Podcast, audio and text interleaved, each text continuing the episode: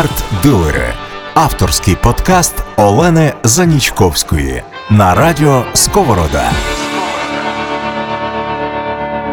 Всім доброго дня. Е, Мене звати Олена Занічковська. Я дуже рада е, поверненню другому сезону подкасту арт-дилерів. І в другому сезоні мені особливо приємно стартувати його з просто неймовірно чарівною жінкою, пані Оксаною Бабошко. Оксана, доброго дня. Доброго дня, Оленка. Для мене пані Оксана це взагалі жінка натхнення. Ми не так давно знайомі. Я з захопленням е, слідкую в соціальних мережах.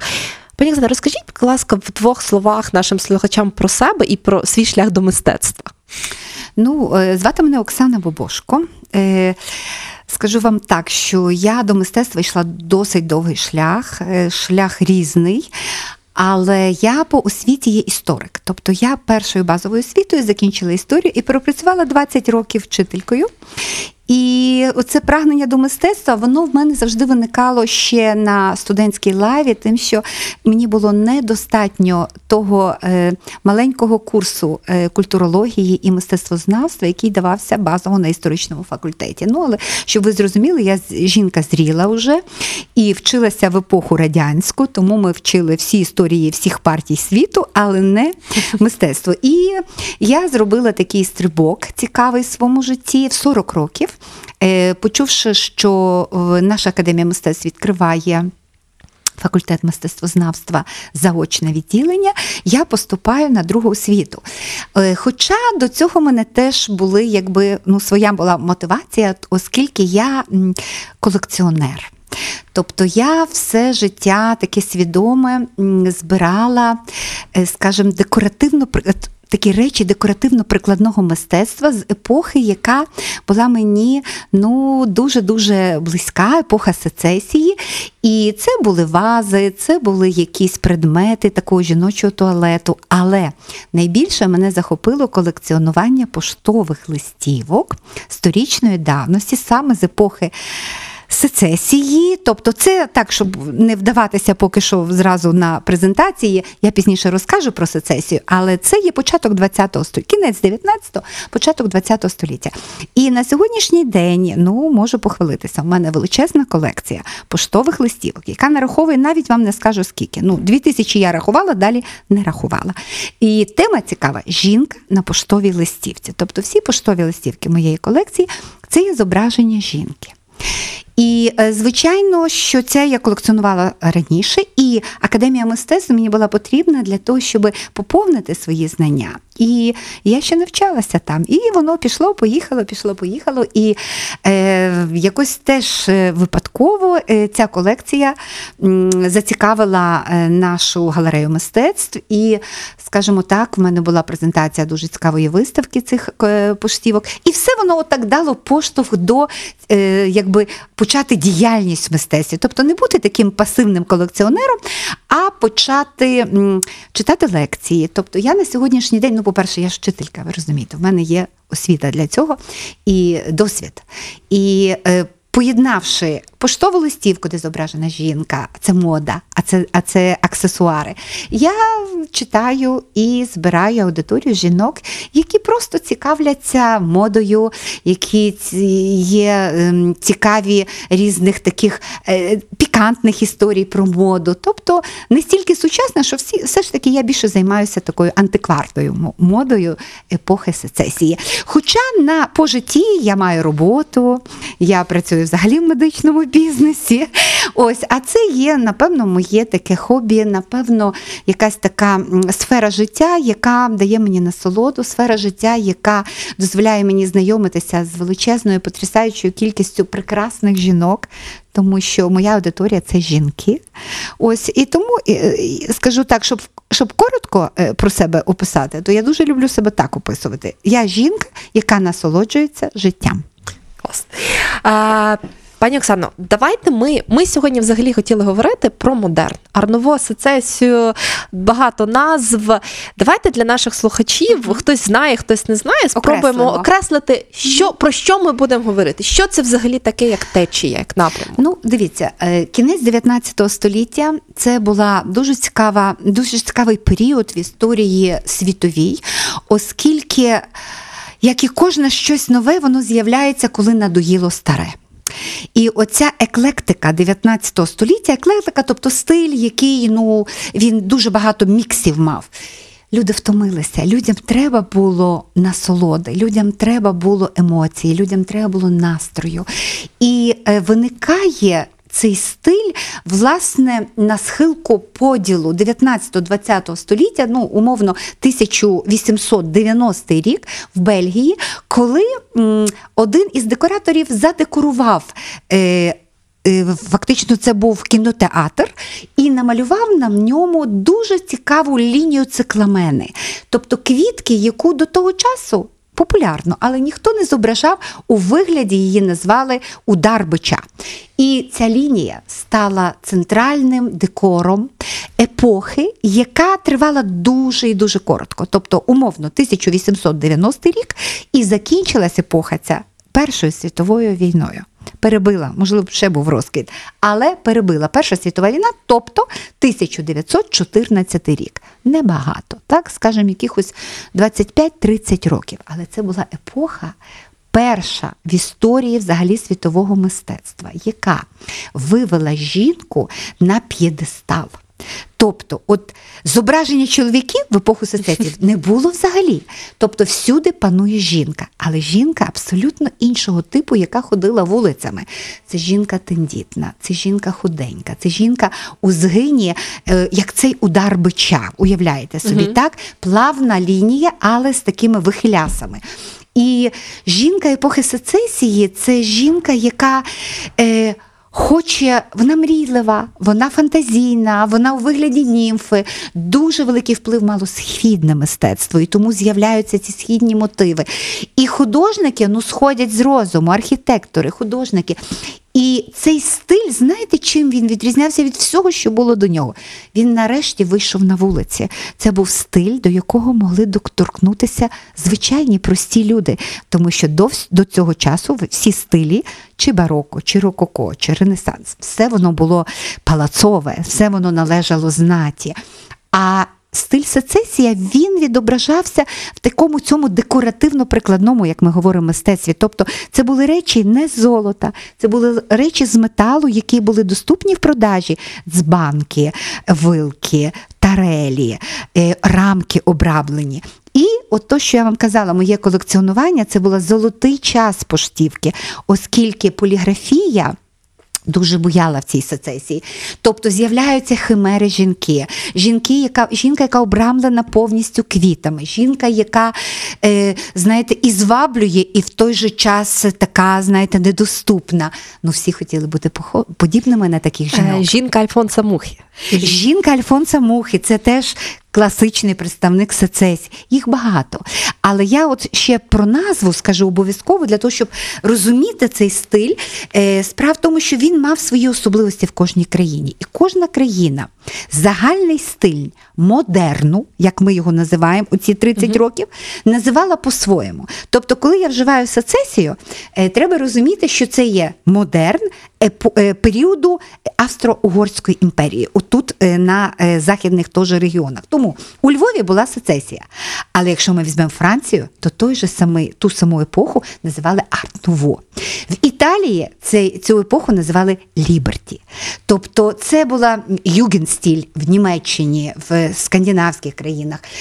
Все один і той самий, але він вам особливості. Тобто ви не побачите в сецесії загального такого почерку, але є загальна ідея. Жінка, жінка-квітка, жінка, яка обрамлена фауною і флорою, жінка фантастична, німфи, ці східні мотиви, як я вже повторюю, сказала. Тобто цю жінку не можна спутати нічим. Тобто жінка домінувала в цьому мистецтві. І тим воно прекрасне. І якщо вам хотілося доторкнутися, а люди втомилися, розумієте, від еклектики. І якщо вам хотілося прикрасити своє помешкання, то це було абсолютно доступно. Купити поштову листівку, поставити її на серванті, навіть ту ж рамочку купити. Асиметрія дуже цікава була. Тобто, це, знаєте, такий розрив шаблону пішов. І люди могли собі ті шляпки, ті капелюшки, е, тими квітами завінчати. Тобто, це все було доступно в продажі. Це був стиль, до якого можна було доторкнутись, і який був, до якого людина мала причетність уже. Тобто бути частинкою стилю, бути частинкою цього мистецтва. От в цьому е, перша така позитивна роль. Е, е, Цієї епохи арт-нового сецесії чи мод- модерну, як ми говоримо. А друге, це був стиль, який давав настроєвість. Оце теж було дуже важливо для людей. Мати на ви дивитеся, от які ви розумієте мистецтво, ви його не розумієте. Но у вас емоції виникає, викликає це мистецтво. І забігаючи знову ж наперед, скажу вам, у нас у Львові дуже багато є сецесії. Тому ідіть, піднімайте очі, дивіться на е, будинки, хочете, дам вам скерування, ідіть е, Чуп, вулицею Чупринки, ідіть вулицею Академіка Богомольця, ідіть взагалі центром міста. Є дуже Можна багато сецесій. Ростовелі тут повернути. Шота Ростовелі, будь ласка, біля нас. Так? Е, давайте ще таку дуже жіночо е, артнову тему зачіпимо ювелірні прикраси. Е, взагалі, модерн це епоха ювелірних прикрас як мистецтва. Тобто Ренела Лік, Фуко, Так, їхня Фуко. співпраця з Альфонсом Мухою. Давайте трохи про цю красу і про те, чим взагалі стало ювелірне мистецтво у цей період. Ну, по-перше, від того, що настільки декор був різнобарний, то як, як на ювелірному мистецтву, було це нести. Але скажу вам таку протилежну річ до того, що я щойно сказала. Якщо все решта було доступне для людей, то саме ювелірка. Періоду арт-ново це вишукані, вишукані вироби, які надзвичайно вимагали використання дуже дорогих матеріалів. І я не тільки про золото, це звичайно діаманти, це звичайно дорогоцінне каміння, яке обрамлювалося в платину. Тобто, це було дуже багато виробів, які є як музейні експонати, і їх на сьогоднішній день ну в колекціях тільки приватних, які передавались музеям. Звичайно, робились прості речі. Я, наприклад, теж в своїй колекції маю дуже багато брошечок. І ці брошечки вони є такі, що ну, доступно до купівлі, але їх дуже важко знайти. Тобто, насправді ювелірка була спрямована е, для багатих людей. Але ця ювелірка робилася для мус того часу. І носіями цих, ну, це звичайно була піаф, наприклад, для якої робилася Едіт Піаф, яка маленька жінка, якась там метр п'ятдесят з чимось, але ці ювелірні прикраси, в яких вона виступала, і, е, скажімо так, от на моїх поштових листівках є дуже багато відомих жінок, актрис того часу. Вони були носіями цієї ювелірки. І якщо ти знову не міг купити собі такого і мати в своїй е, ну, щось для прикрас, е, десь покласти в якусь завітну скринку, то принаймні ти міг цим милуватися на поштових листівках. Це був розквіт ювелірки. Це взагалі був розквіт багато, багатьох видів е, декоративно-прикладного мистецтва. Ювелірка була потрясаюча. Тобто вона була якась надзвичайно її ні з чим теж не можна порівняти. З одної сторони, їх звинувачували сецесію в якомусь такому надмірності. Але ви знаєте, людям після еклектики така надмірність потрібна. Вона потрібна для прикраси життя, вона потрібна для. е, Того, щоб це милувало око. І ну, після цього наступають епохи, які ну, були більш мінімалістичні, але ці 30 років були саме такі. Розквіт ювелірки це був топ сецесії. Ну, те саме, напевно, стосується і меблярства, і Так. декоративна, наприклад, ті самі лампи Тіфані. Так. Е, Це все Так. неймовірна краса, коли кожен стільчик. Деко, трюмо, це був просто неймовірний шедевр. В цьому і теж роль сецесії як особливого стилю, тому що сецесія об'єднала всі абсолютно види мистецтв. От у Львові я е, наголошу на цьому імені е, архітектурне бюро Івана Левинського. Ну, в принципі, відоме прізвище. Ну, не обов'язково бути митцем, але зараз до його імені забуття повернули.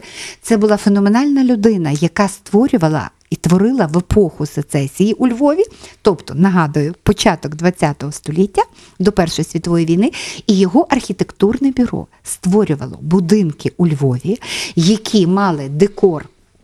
Екстер'єру сецесійний, але він був абсолютно пов'язаний з внутрішністю, яка була в будинку. Це були інтер'єри мебльові, тобто він співпрацював з мебельщиками, він е, співпрацював з е, металовиробництвом, яке творило різні ручки, сходові е, клітки і ці перила. Тобто це був синтез чогось такого, що воно все було в гармонії. От сецесія пов'язана словом гармонія. Так, все було лампи. Я читала все- дуже дуже цікаву таку ідею, взагалі модерна, що шотландець Макінтош, який власне був передовим архітектором, дизайнером шотландського модерну, Топ, він так. казав, що. Він проектував будинок не ззовні, а він починав проектування зсередини. І зовнішня вже частина будинку це було відображення, тому що мало бути гарно, комфортно, красиво, вишукано, а вже зовнішність мала підпорядковуватися Ви- тому виражена сецесія. Шотландії це абсолютно такий. Тільки його почерк геометричної сецесії, бо вона і така була.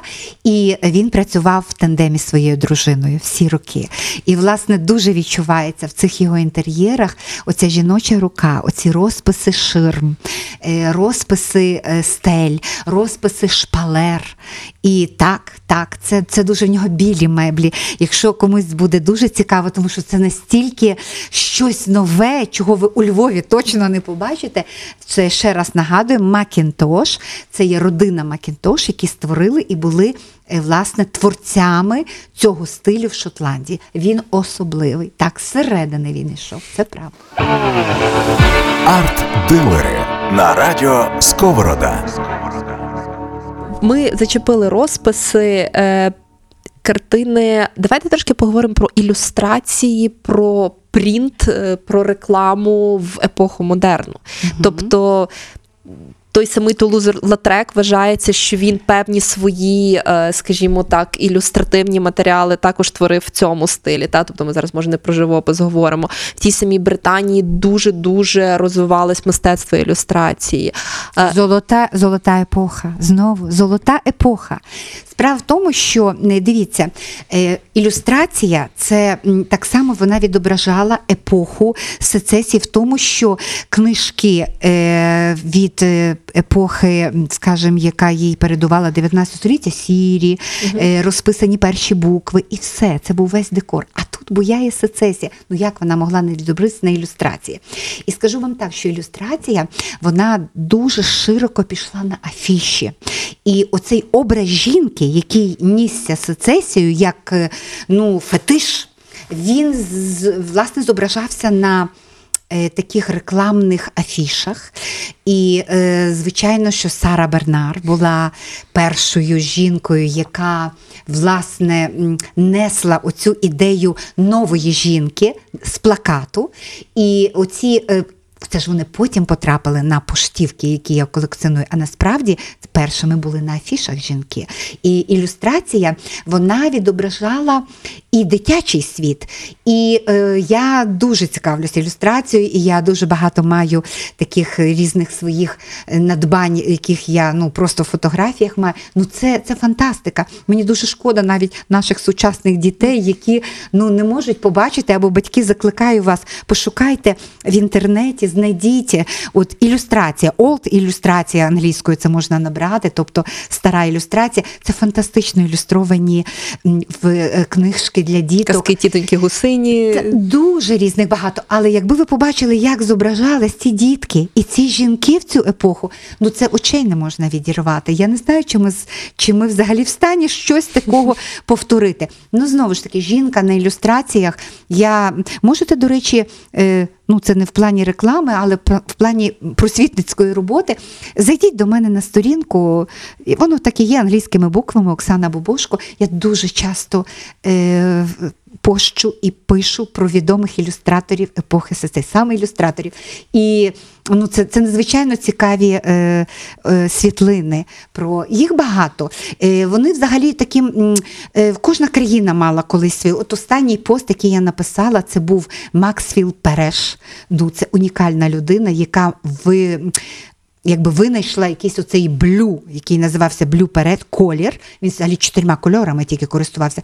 Ну його ілюстрації світяться. Ви розумієте, таке враження, що він світло малює, і це світло підсвічує його ілюстрації. Ну, це все знову, це все було коротко. Перша світова війна перебила всі всі побажання і всі можливості до розвитку цього стилю. Але ми щасливі. Вона була навіть ці 30 років.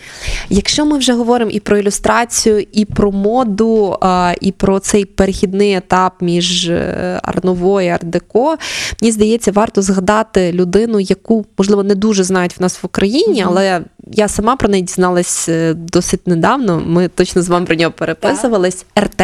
РТ. Фантастичний творець, тобто стартував Геній. геній, Геній. абсолютний геній, стартував в модерні, перейшов в ардеко і потім був абсолютним генієм і повертав вже в 70-х, 80-х роках. Він по суті повертав цю культуру і працював. Дуже довго працював. Так. так. Розкажіть трошки про нього. Ну, Познайомте е, слухачів. Познайомити Арте. Е, Арте взагалі вже належить все ж таки до епохи арт-деко. Тому я зразу скажу, що коли закінчилася Перша світова війна в 18-му році. І е, наступила епоха після знаєте, після любої війни, така розруха, і людям знову захотілося краси. І саме діяльність Ерте, а взагалі це є Роман Тітров, тому що він походження українсько-російського, наголошую, українсько-російського, тому що часом так він виховувався в Петербурзі, але не забувайте, що його корені йдуть з козацького роду. І він належав до дворянської родини. Він емігрував у е, Європу в 1912 році, ще до революції, і скажу, що це його врятувало, тому що він би в Росії того часу, після революційній Росії, він би не вижив точно. Це його рятує. Це надзвичайно була людина. Він не встиг себе ще проявити власне в епоху арт-ново, але він зачатки його все ж таки в 12-му році. Знаєте, з чого він почав? Він, він приїхав в Європу з чіткою ціллю стати дизайнером одягу. І попадає в ательє відомого, прославленого французького дизайнера Поля Пуаре. І він, е, він в цей час, е, е, власне, працюючи у поля цього дизайнера, ну про нього я маю взагалі окрему лекцію. Це, це довго про нього говорити. Це дійсно чоловік, який зняв корсет жінок, не Коко Шанель. Він трошки був опередив її. Хоча їй це теж приписують, і власне він навчався в майстерні. Але скоріш за все, що французький дизайнер побачив талант е, цього хлопця молодого, і в них вийшов конфлікт, тому що РТ він взяв собі такий псевдонім. Він е, хотів зразу в 2014 році, ще перед початком Першої світової війни, е, розпочати своє ательє. Йому Поль Пуаре цього не простив. І е, він переїжджає до Америки. І все своє життя, дуже довге життя, він прожив 98 років. Він мандрує між Парижем і е, Америкою. І все життя він прожив в славі, тому що те, що творив Ерте, це не має аналогів в світі. Це була людина, яка базу арт-ново, про яку я вам розказала, про ну трошки ввела в курс. Він перевів на новий стиль, який наступав. І роком е, якби е, тріумфу, початку тріумфу арт-деко наступної епохи, яка відрізнялась від арт-ново, це 1925 рік. І ось Ерте починає творити у всіх можливих сферах. Він допомагає створювати одяг, хоча себе дизайнером після цього вже не рахує. І він пішов далі. Він був сценограф, він шикарні костюми готує для театральних постановок, театрального е, постановок. Парижу для театру і для балету Дягілєва. Це був теж його злет. Тобто він почав щось творити таке, що в принципі до цього ніхто не робив. Ну, арт-деко це дуже цікавий одяг для жінок, ну але там і жінка інша. От як ви бачите цього гавроша, підстриженого в маленькому капелюшку, це є вже арт-деко. Оці суконки, яких є такі е, стрічки, які е, колихаються при вашому русі, це є ерте. Це він вперше зробив для сценарію балету.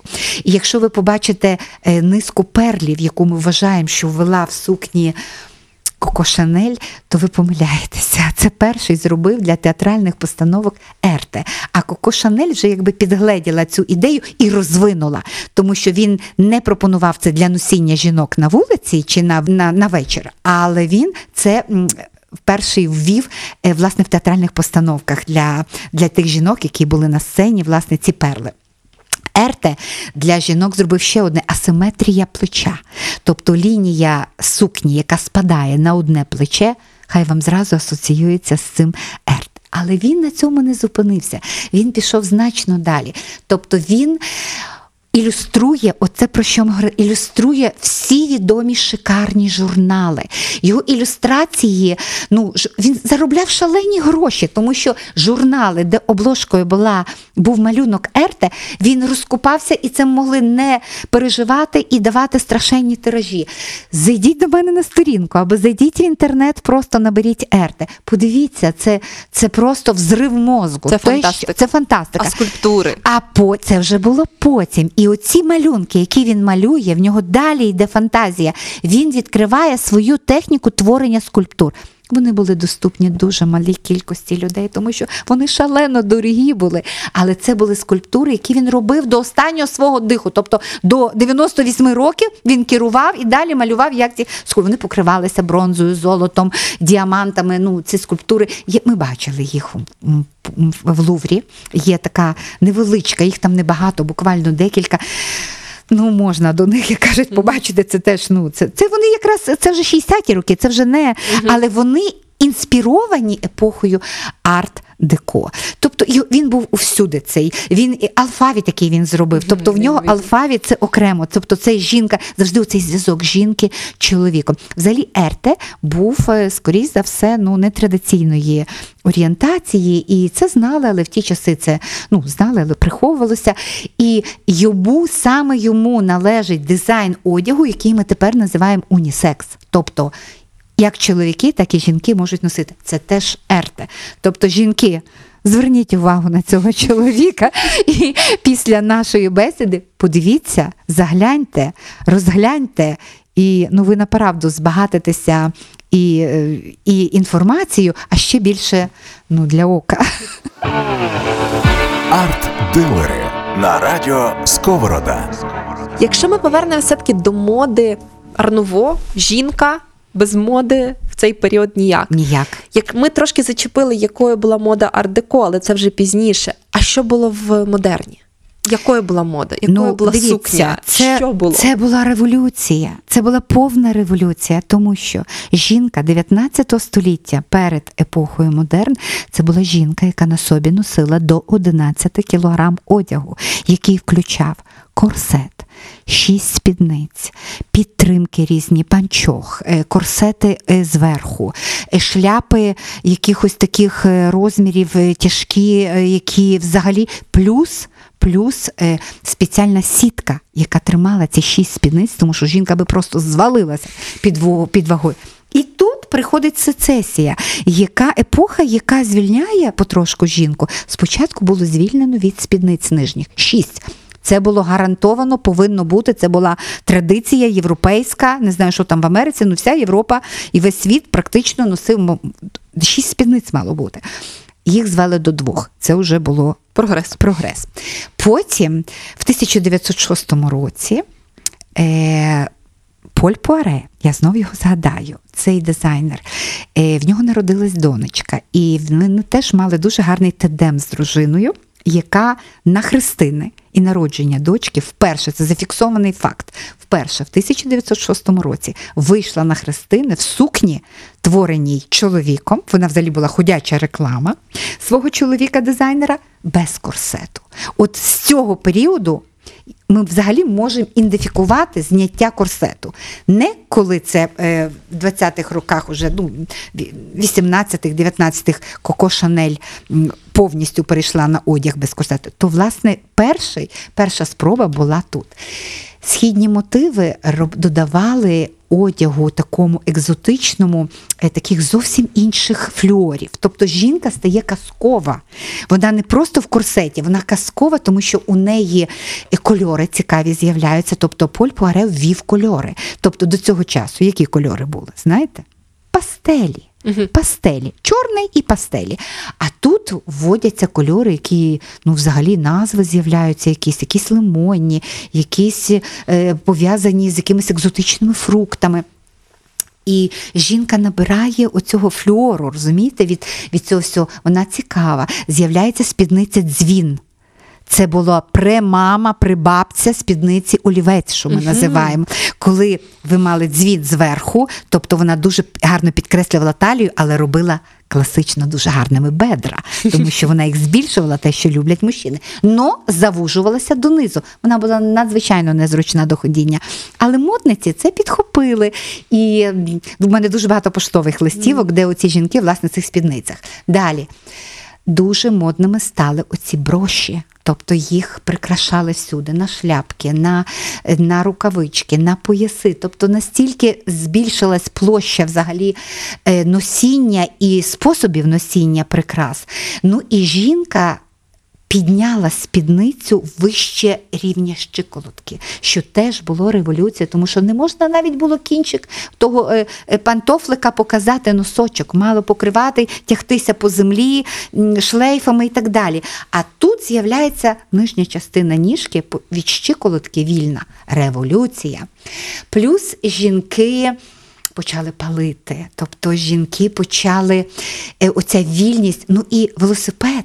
Жінка сідає на велосипед, а з велосипедом з'являється нова, новий тип сукні, яка все більше переходила на велосипедний костюм, який вводив брюки. Чи знаєте ви, що жінці не можна було в брюках ніколи? Їх не існувало. То, що ми називаємо брюки, воно таке молоде, йому ну раптом 100 років. Тобто ніколи в брюках жінка не ходила. І це теж була заслуга. Правда, в сецесію носили брюки м, такі східних, таких, е, таких знаєте, Мгм, тюрбан фасонів. фасонів. Так, це вже Коко Шанель ввела пляжний піжамний стиль, і оцей піжамний стиль він уже тут був давав оці широкі брюки. Но жінка сецесія дуже красива. Вона оздоблена. Так, вона є сама окрасою, але її одяг був особливою окрасою, яка була е, так, розумієте, гармонійно пов'язана згори донизу. Тобто ці рукавички, ці торбинки, ця вишивка, цей бісер. Тобто оці всі види мистецтва вони були в дизайні, відображались і в дизайні е, моделей, які виходили. Я вам назвала Поля Пуаре. В цей час е, були, і, наприклад, я вам скажу, що е, в Австрії так само сестри Кьор, Франції. Тобто було багато дизайнерів, які перейшли на творення нової моди. Тобто, якщо ви знімаєте корсет, ви ж розумієте, що ви лінію сукні змінюєте. Тобто у цьому вже була революція. Тобто, що сукня набрала абсолютно інших Форм. форм, і жінка в ній легше рухалась.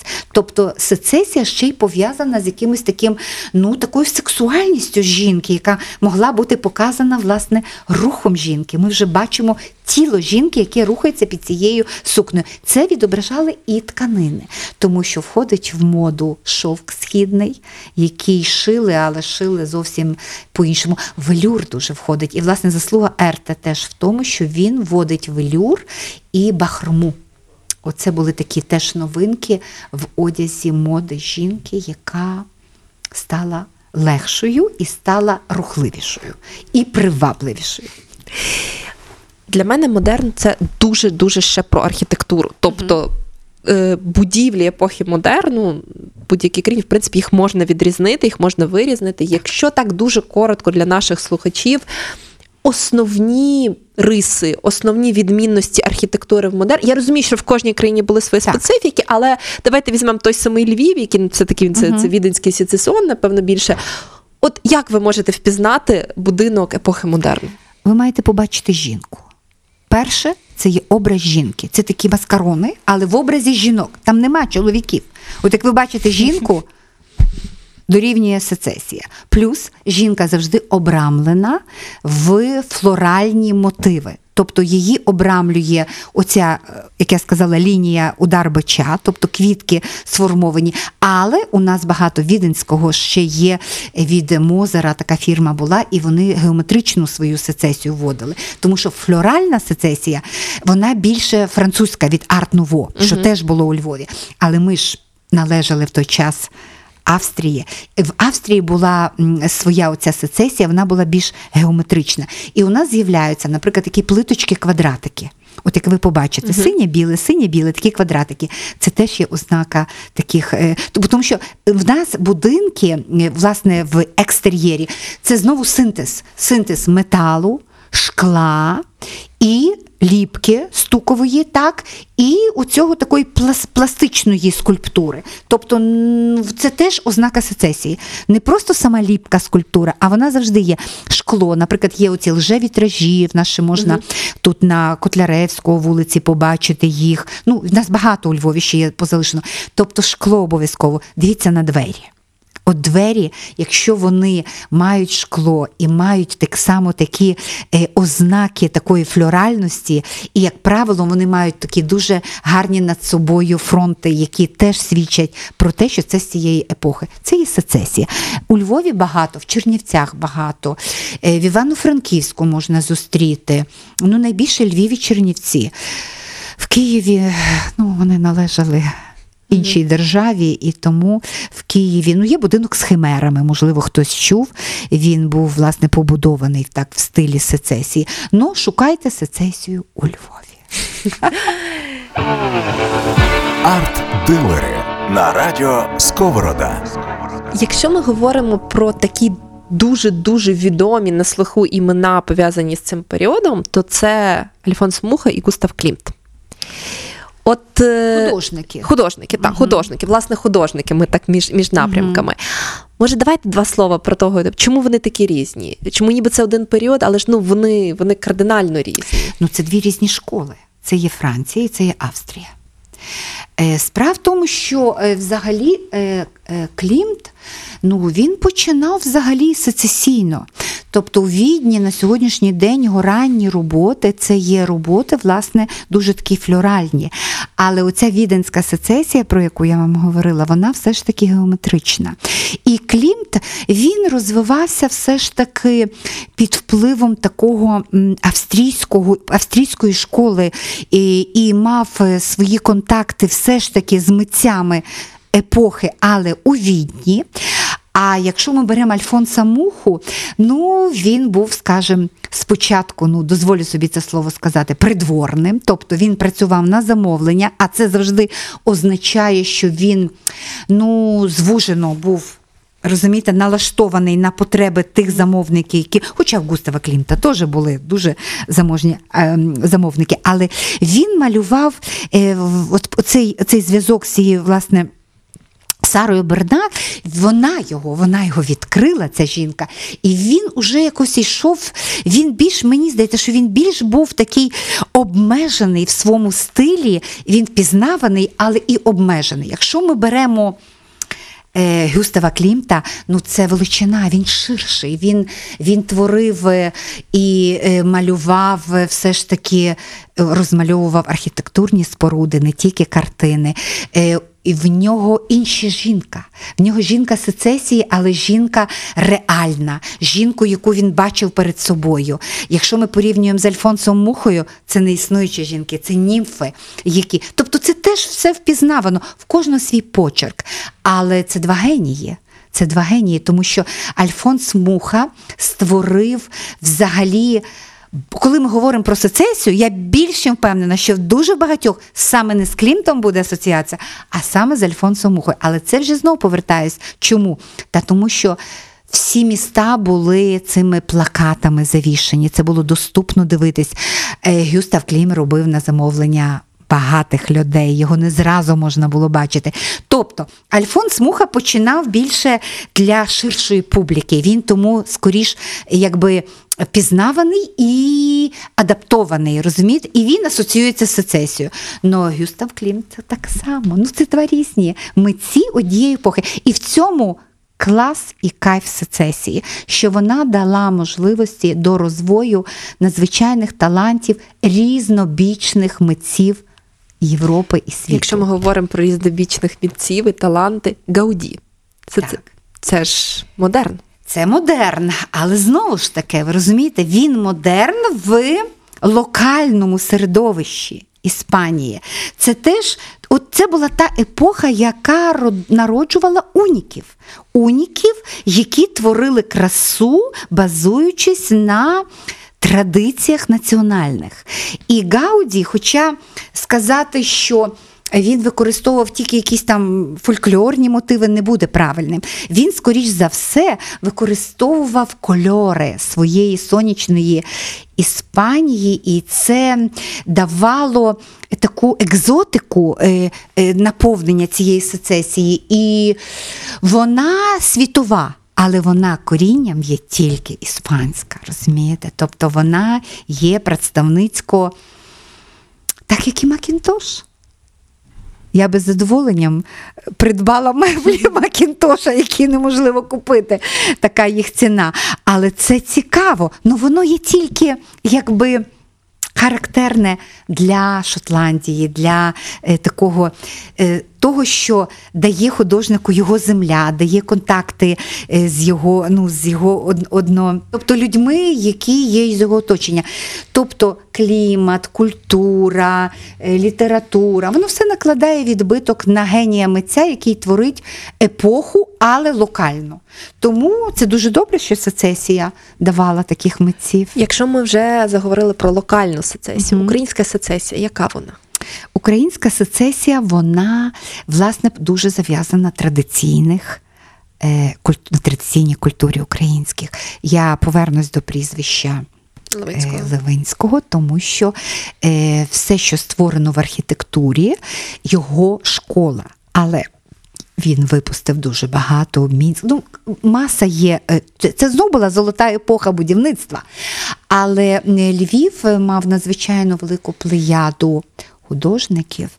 Ну, Казимир Сіхульський. Багато з них було польського, звичайно, походження, але вони проживали у Львові і творили, е, творили штуку. Візьміть Івана Труша. Ну, його східні мотиви це сецесія, яка відображена в його тих ранніх картинах 1912-1914 року. Візьміть Олену Кульчицьку. Це наша сецесія. Ми її часом називаємо гуцульська сецесія. Але це сецесія, яка вводила оці нові кольори в цю епоху, яких не було до цього часу, але з національним мотивом. Тобто, якщо ми говоримо про Гауді, то ми так само можемо говорити про Олену Кульчицьку, про митців, які Ян Стика, який працював теж на межі. Ну, тобто, в живописі сецесії львівської. Розвій. Ну, мені дуже Казимир Сіхульський от, до душі. Ну, митців було дуже багато, але Львів, щоб ви розуміли, на цей період це теж був центр культури. Тобто Львів епохи сецесії це був бум. І в моді також. Тобто львів'яни е, замовляли одяг і в Парижі, і в Варшаві. Але щоб ви розуміли, що по кількості ательє е, післявоєнний період, то ну скажу вам так, що у Львові це було ну майже на рівні, як з Варшавою. Тобто найкращі парасольки робили у Львові. Капелюшки це була окрема тема, тому що дуже багато. У нас у Львові дуже давня традиція капелюшників. Так, вона зараз загубилася. Але у нас було дуже багато ательє, капелюшки, яких продавались в Парижі Тобто Львів прекрасна. модниць було дуже багато. Якщо ви піднімете світлини, я просто хочу звернути увагу слухачів. Якщо вам трапляються світлини навіть 30-х років, і вони є зі Львова, от зверніть увагу, чоловіки і жінки всі в капелюшках. Може, воно так проходить, і ви не звертаєте на це увагу. Ну насправді мені це страшно кидається в очі. І я завжди розуміла, що за цим стоїть. Оця велика кількість львівських шикарних ательє, які творили моду. Жінки були вишукані. У нас є певні сайти, старий Львів. Кого це цікавить? Я закликаю і прошу, подивіться, це феноменальні фотографії, де такі модниці, львів'янки, і ну, це так приємно бачити. Це наші бабусі, які, які творили моду у Львові. І рукавички, і капелюшки, і ті парасольки, і ті торбинки. Ось я трошки теж маю свої колекції торбинки, я ще про них не сказала. Я їх купляю, як правило, десь на антикварних е, блошиних ринках. У мене їх ну, є 20 точно. Ось я їх купляю не як для колекції, але просто я сама часом ми робимо ретро-вечірки, я позичаю або сама йду. Це дуже гарно. Але це традиція. У нас це все було. Я хочу вам це нагадати, що у нас це було. Просто треба відновлювати. Львів був центром культурного життя, модного життя. І про це треба говорити. Арт-дилери на радіо Сковорода. Якщо про Львів, ваші у вас є улюблені будинки у Львові а, цього періоду? У мене є улюблені райони. Райони. Розкажіть. Так. Ну, по-перше, я сама живу в дуже гарному районі, який мене, ну так, знаєте, теж надихає і навіть знімає в тому. Я ставлю машину в гараж, і я маю можливість перейтися. Це є вулиця району Пекарської, академіка Павлова. Це такі, е, власне, будинки, побудовані архітектурним бюро. Е, Костя, е, е, власне, Івана Левинського. На, я мала увазі, що на Костя Левинського, Левинського є угу. теж ці будинки. І знаєте, я розкажу такий маленький секрет. Я коли ходжу. Цими будинки заглядаю в вікна. У мене це лишилось з мого дитинства. Я ще тоді в дитинстві маленькою дівчинкою я не жила в тому районі, я жила зовсім в іншому районі. Але я завжди, коли потрапляла в центр, бо жила поза центром, мене я не могла зрозуміти, чого мене так приваблюють ці вікна. І я потім зрозуміла, це була якась уже така перед-перед смак того, що я буду цікавитись сецесією, тому що в цих вікнах висіли сецесійні люстри. Це про те, що я вам говорила. І коли я придбала помешкання на цій вулиці, е, район академіка Павлова, то власне в нашому будинку і під'їзд, і двері, і е, сходова клітка, вони власне всі в е, такому інтер'єрі сецесійному. І в мене в квартирі сецесійна теж лампа, яку я придбала і повісила. Будинок теж старий, мій будинок 1908 року. Це один район. А потім другий район дуже гарний. Цей район Кастелівка. Тобто це є район Сахарова, але вам треба від цього району піднятись туди, яка виходить на Бандери. Тобто новий світ, як ми його називаємо, надзвичайно цікаві. До речі, там ще залишились будинки гуцульської сецесії. Оту, про що я вам говорила, коли до будинку добудовувалися дерев'яні веранди. І ці дерев'яні веранди вони різьблені. Різьблені і декоровані таким асиметрією. Це ще одна, до речі, е, визначна е, ознака сецесії. Симетрії нема. Вона любить асиметрію. Тобто, з одного боку може бути домальована така веранда. Е, Звертаю вашу увагу, це можливо, ну може не всі про це знають. От якщо ви йдете і є вулиця здоров'я, а вона іде між е, вулицею, отут як Енгельса, бувши, як вона зараз у нас називається, от по трамваю двійки, а є вулиця Здоров'я. І на куті є будинок, це якийсь відомий теж архітектор там проживав, зараз не згадаю ім'я. І вона вся декорована сонцем, вирізаним сонцем на веранді. І сонях, і сонце ну це унікальний будинок. І люди приходять і не бачать. І тому я закликаю, піднімайте очі, дивіться, поки ми ще це маємо. Тому що ми не знаємо, що з цим буде. Ну, Богу дякувати, багато робиться для збереження цих пам'яток архітектури. І у нас є та, е, дуже відома. Вона архітектор, проєктант е, Тетяна Казанцева, Казанцева. так. Вона багато робить для збереження. Я теж запрошую вас на її лекції, кого це цікавить. Вона дуже цікаві лекції читає, проходячи вулицями Львова. Ось, ну, у нас є свої лекції. Ми теж ходимо вулицями Львова, але ми більше розказуємо. Ми це я зараз скажу хто. Ми розказуємо про. Видатних жінок, тому що у нас тема жінки є взагалі е, в, в нашій такій діяльності. Ми її називаємо нашу спільноту. Я трошки перейшла на, Мгм, на інше ви собі Ні, там, прекрасно, прекрасно, але це треба сказати, так, так. бо людям це цікаво. Якщо мене слухають жінки, у яких є трошки часу авансувати для себе. І то я запрошую приєднуватись до нашої спільноти на сторінці, яка так і називається Компаньйонки і компанія. А ми її любимо називати Коко, компаньйонки і компанія. Е, То ми, власне, збираємося з такими жінками е, на різні виставки їм організовуємо, е, які цікаві проводяться. Їздимо багато, тобто ми відвідуємо закордонні виставки. От ми щойно повернулися навіть в час карантину. Єдина доступна країна для поїздки це Турція. То ми поїхали в Стамбул. Стамбул. І ми такі перли від, відрили в цьому Стамбулі, прекрасно провели час. І е, така спільнота існує у Львові, нас є багато. Е, ми, власне, гуляємо вулицями часом. Про Львів Візлав є частинка нашої спільноти, тобто ми читаємо різні лекції. Ну, у нас в центрі всесвіту нашого жінка. Тобто все крутиться навколо, навколо жінки. Як і Варново. А, пані Оксано, на закінчення. Ми поговорили і живопис зачепили, архітектуру, і моду. Що для вас є музика модерну? Чи була музика якось особливою в цей час? Які є звуки модерну? Е, ну, справа в тому, що я теж маю відношення до музики, тому що я музична людина. Тобто я, в мене асоціації музичні, я навіть закінчила музичну школу трошечки, там десь в дитинстві. Е, Не граю зараз, але до музики маю такі сантименти. Е, я не, не глибокі знання маю щодо музики епохи сецесії. Я її навіть не можу, можливо, це більше питання до Марти. Я не можу її відсепарувати, що вона була якась інша. Але скажу вам так, що це була музика. Революційна достатньо, тому що в цій музиці й була енергія. Е, Наприклад, якщо б ви мене запитали, з чим мені асоціюється ця музика, ну то я вам скажу, вона у мене асоціюється з Стравінським.